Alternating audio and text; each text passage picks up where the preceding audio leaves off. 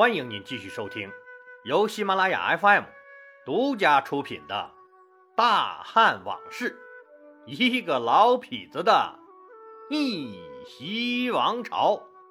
我李世长，一个有故事又好酒的老男人，为您原创和播讲。上回说到呀，说刘邦任命了韩信为大将军。韩信为了试试刘邦的城府，说故意当着群臣的面让这个刘邦回答。他刘邦和项羽之间，谁更勇猛彪悍一些呀？刘邦虽然不高兴，但可一点没表现在脸上啊。沉默了一会儿，终于承认，说自己呀是不如项羽。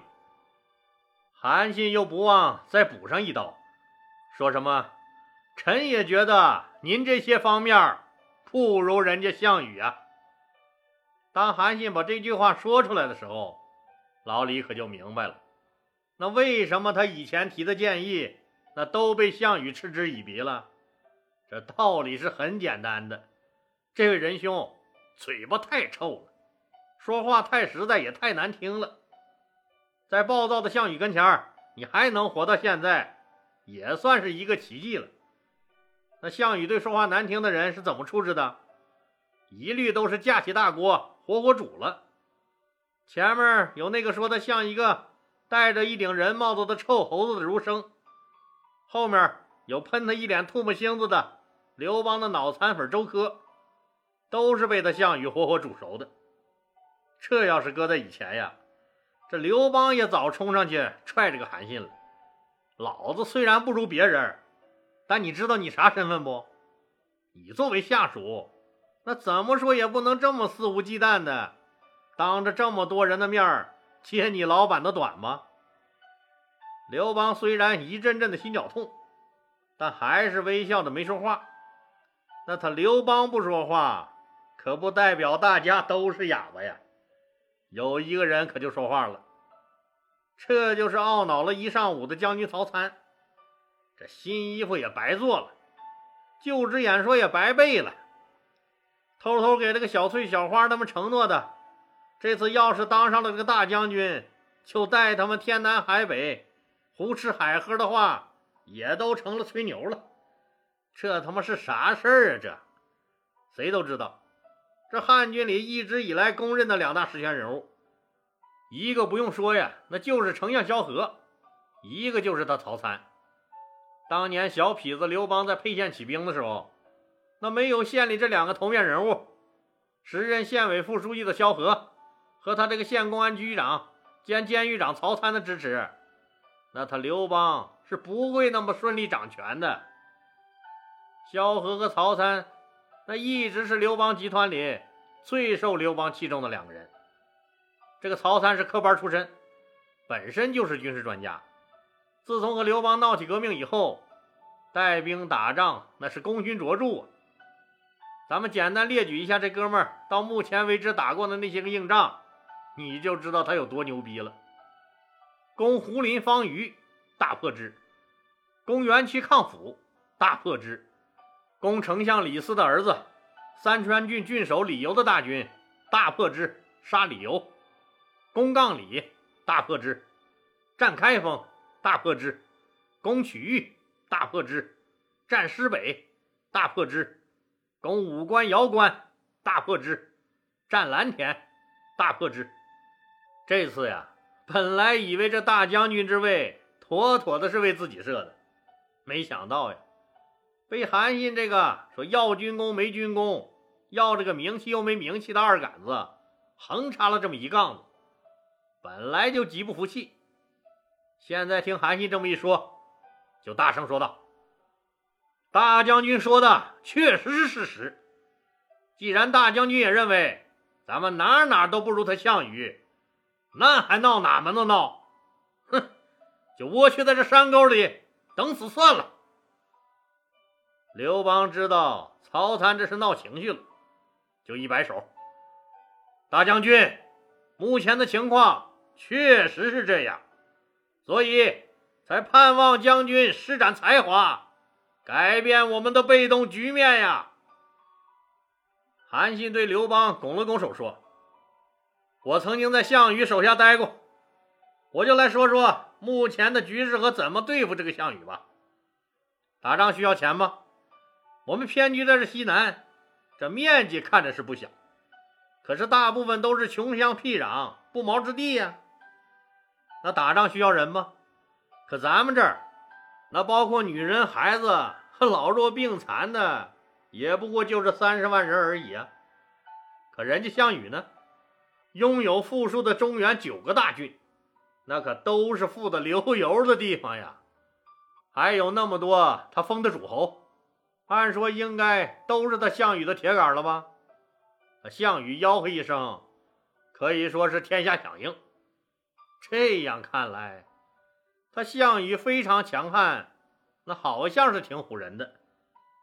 但他可并不是无懈可击呀，他的短板可是实实在在在那儿放着呢。比如说，项羽性情勇猛刚烈，发起脾气来暴跳如雷，没有不怕他的。但他却不能任用贤能，所以啊，他只会逞匹夫之勇，而无集团作战之心。项羽对人恭敬仁爱，这个言语也是亲切的。士兵生病了呢？他甚至伤心落泪，把他的饭都能分给对方吃。但是，一旦这将士们有了军功，到了论功行赏的时候，他把封赏的大印的印角都摸平了，也不肯撒手赏出去。所以呀，他只有妇人之仁，而没有王者的胸怀呀。项羽他虽然霸有天下，但他不在关中建都，却回到自己老家彭城。这就是他固步自封，太自大自私了。他没有雄霸天下的雄心和眼光啊！他不但背叛了当初和楚怀王的约定，还过早的一脚踢开了这杆革命的大红旗，让他在全天下人的面前暴露了他贪婪和不忠不义的本性。这项羽只封自己喜欢的人为王，你想想，其他有功没有得到封赏的人，那心里能平衡吗？而且他项家军太残暴了，这一路上烧杀抢掠带屠城，那凡是他项家军经过的地方，无不惨遭蹂躏残害。天下人哪个不怨恨他呀？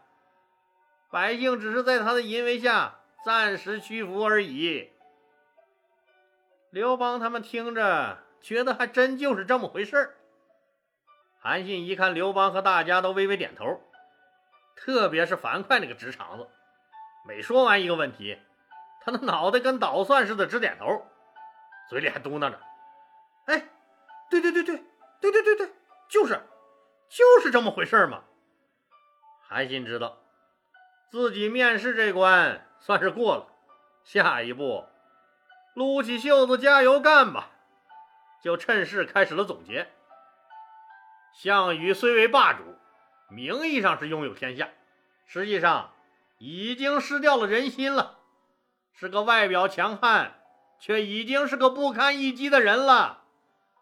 他这样的所谓强啊，咱们要是把他变成弱，那可是太容易了，太容易了。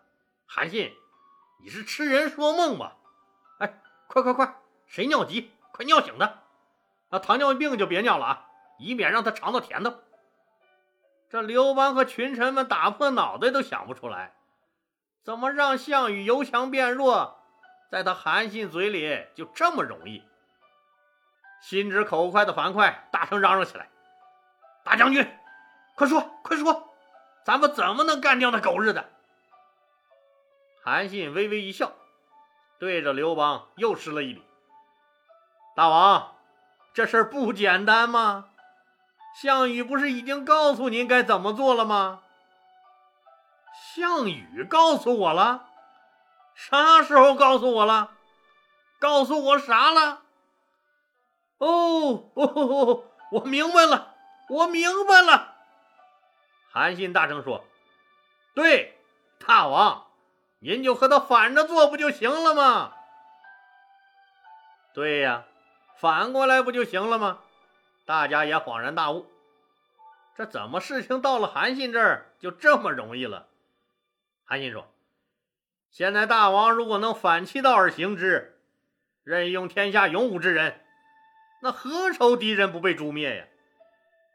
把天下的土地分封给功臣，何愁他们不臣服？率领思乡心切的江东子弟打回江东去，还有谁是不能打败的呢？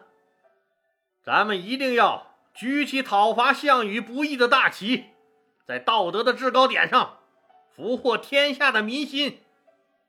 这第一步呀，咱们就是先要收复三秦，然后再联合反楚急先锋、齐王田荣、赵王赵歇这些人，来他个多点开花，让他项羽。固头不固定，打他个乌眼青，他就知道疼了。刘邦听了，感到振奋了，将领们也都热血沸腾了。刘邦说：“那章邯可是厉害呀，那多少诸侯都死在他手里，咱们能顺利吗？”韩信说：“咱们现在可以分析一下啊，这项羽封的三秦的三个王，章邯、司马欣和董翳。”这三个人我不说，大家也知道，原来都是大秦帝国的将领，他们背叛了大秦，那害得二十几万的关中子弟兵全部被项羽活埋了，子弟兵的鲜血染红了这三个叛徒的官帽子，老百姓都恨不得生吞活剥了他们，怎么会真心支持拥戴他们呢？韩信的话一下子就把刘邦说明白了，他知道。这三个人就是项羽留在关中看着自己的，那一直是自己的一块心病。现在他知道了，除掉这三个人应该是有很大可能的。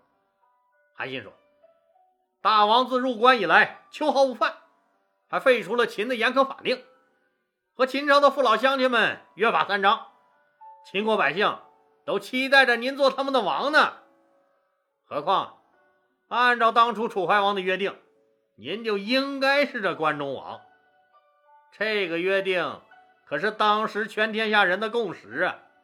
关中的老百姓也都是知道的。可项羽抹去了大王您的功绩，把您撵到这汉中做王，秦地老百姓那都无不怨恨的项羽呀！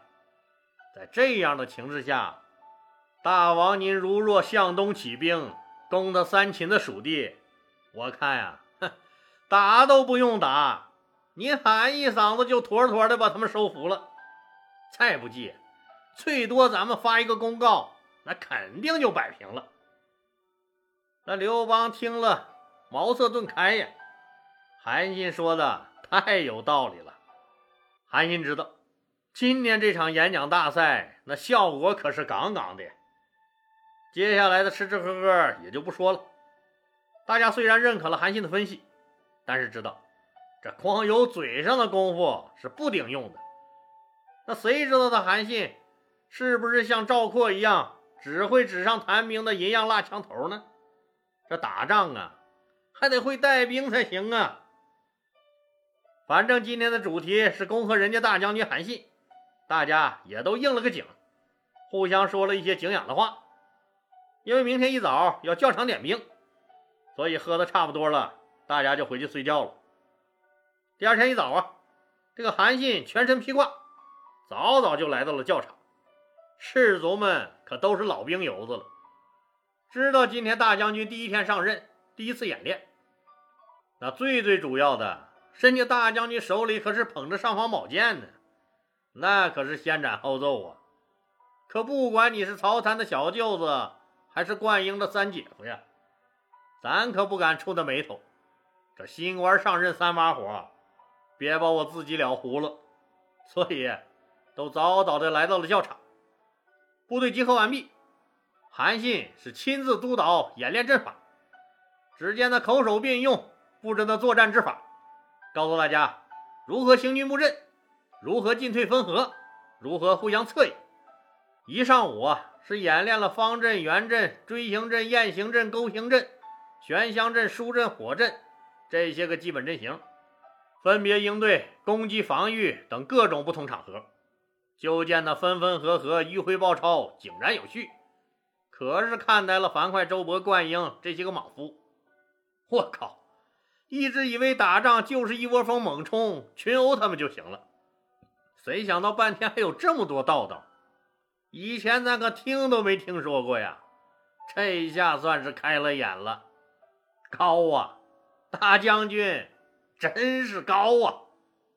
这几个人觉得韩信确实是有两下子。那曹参和郦商这些人呢？那可都是见过世面的。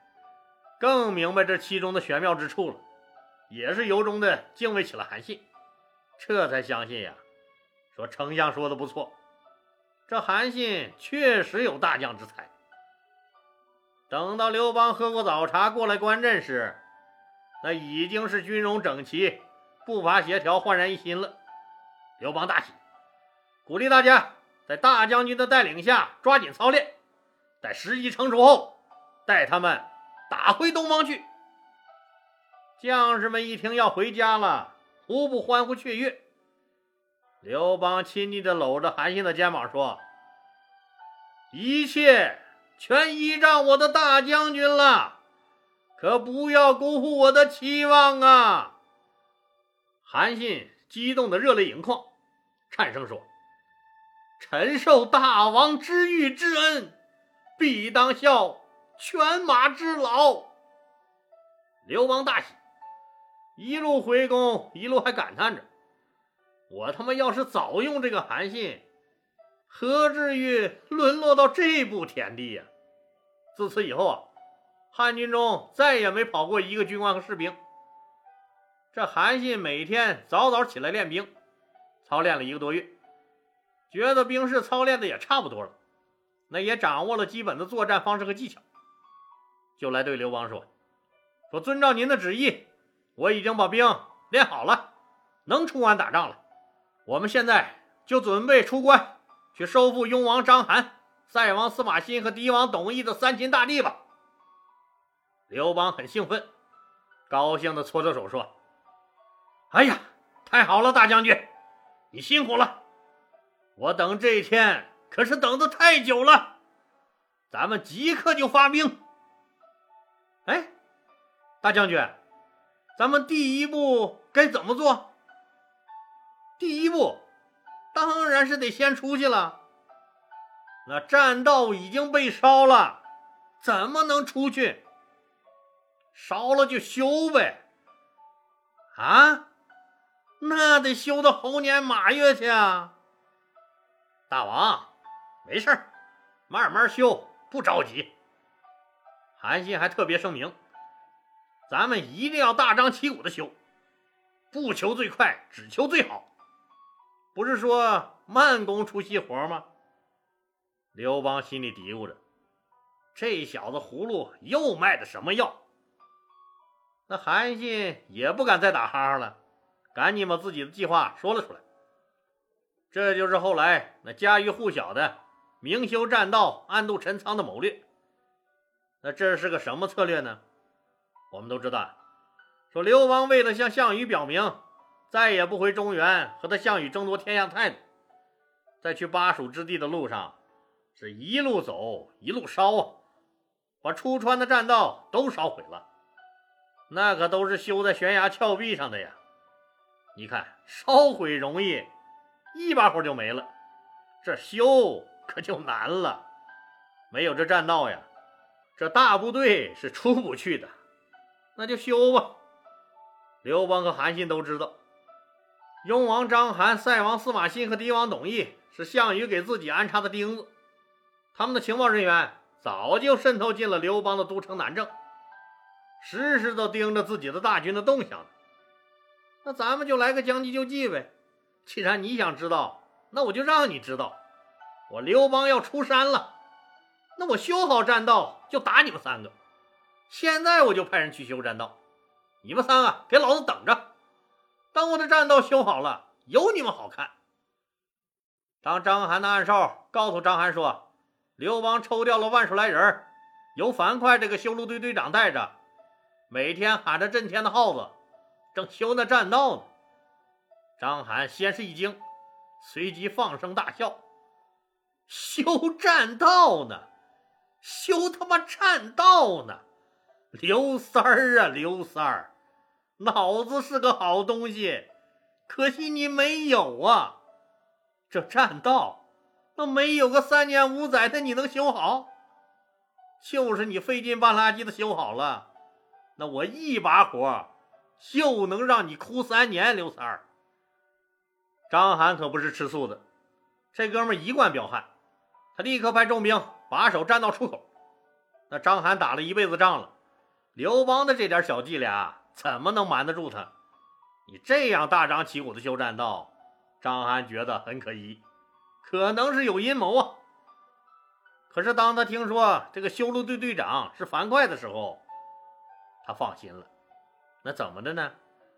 这实际上樊哙也没有什么特别之处，只是这个人说每次打仗都冲在最前面，这个勇猛的大前锋就是急切的要从这儿杀出来呀。这面樊哙领着人大张旗鼓的修栈道，那边韩信开始了秘密行动。韩信早就计划和暗中布置好了，用这个修栈道来麻痹张邯，抱着能让章邯糊涂着死，就坚决不让他清醒活的原则。临出发那天呀，偷偷调回了樊哙，自己带着曹参、樊哙、夏侯婴、周勃、郦商、灌婴等人，领着五万精兵，悄无声息。星夜兼程，由一条早就废弃了的小路绕过栈道，西出勉县后，随即北上，进入秦川。此时的章邯还在家笑话刘邦傻帽呢。韩信的大军从陈仓古渡口迅速渡过渭河，向大散关进发。章邯这时候依然是没有察觉呀。等到韩信把大散关的拥军打得哭爹喊娘。满地找牙，四散而逃的时候，这章邯终于醒悟了。然而已经晚了，韩信的大军已经攻破了大散关，团团围住了陈仓城。好了，今天就说到这儿吧，谢谢大家。如果您喜欢我的作品呢，请点击该专辑右上角的订阅键。喜马拉雅对本专辑提供免费的订阅服务，订阅以后，节目有更新。就自动显示在节目列表中了，方便您的收听。更欢迎老铁们打赏、点赞、评论、转发和分享，谢谢。